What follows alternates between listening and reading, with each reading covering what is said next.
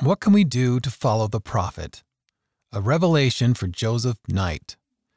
In 1829, Joseph Smith received a revelation on how Joseph Knight could assist with God's work. Joseph Knight was instructed to seek to bring forth and establish the cause of Zion with humility, love, faith, and temperance. See Doctrine and Covenants, section 12, verses 6 through 8. How do these qualities help us follow the prophet and assist in God's work? Lifelong devotion.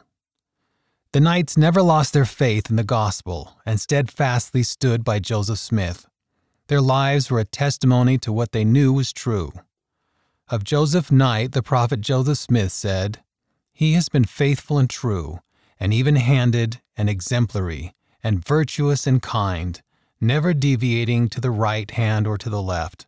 Behold, he is a righteous man.